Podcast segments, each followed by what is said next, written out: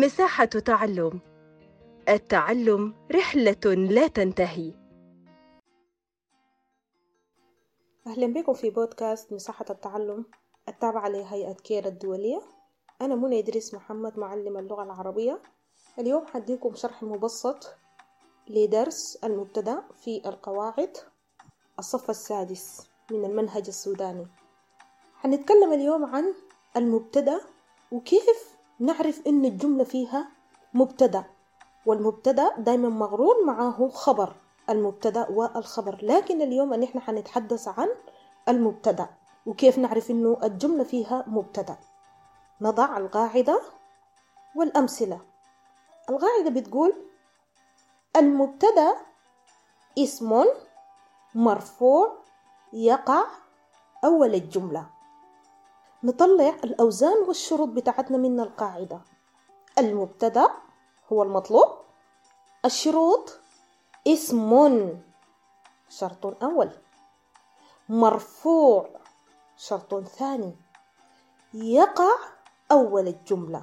الشرط الثالث. موقعه لابد إن هو يكون أول الجملة ولا بد إن هو يكون اسم ومرفوع. ناخذ الأمثلة بتاعتنا عشان ما نطبق فيها القاعدة والأوزان بتاعتنا عشان نتأكد من إنه كلامنا صحيح والجملة بتاعتنا صحيحة مئة بالمئة. المثال الأول البيت نظيف.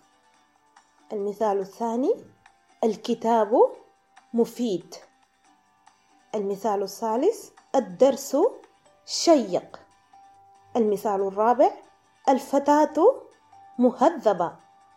المثال الخامس فستان جميل. نستخرج الكلمات الواقعة أول الجمل بتاعتنا الخمسة. البيت الكتاب الدرس الفتاة فستان. لو لاحظنا كلها أسماء وليس أفعال إذا حققنا شرط من شروطنا. عليها علامة الضم في نهاية الكلمة والضم يدل على الرفع. إذا حققنا الشرط الثاني الرفع. البيت الكتاب الدرس الفتاة فستان. وكلها أسماء ومرفوعة. فضلينا الشرط الثالث الموقع بتاع الكلمات الأسماء بتاعتنا. وين موقعها في الجملة. موقعها إنها كلها في بداية الجمل. إذا حققنا الشرط الثالث وهو تكون واقعة أول الجملة. إذا حققنا الشروط والأوزان. بتاعتنا الثلاثة اسم مرفوع يقع أول الجملة ألا وهو المبتدأ. هكذا بنكون طبقنا وتأكدنا من إنه الجمل بتاعتنا صحيحة. مئة بالمئة وتحمل المبتدأ. أتمنى إنكم تكونوا استفدتوا من الشرح المبسط والخفيف الظل لغاية ما نتلاقى. أخليكم في أمان الله وحفظه. أستودعكم الله في أمان الله.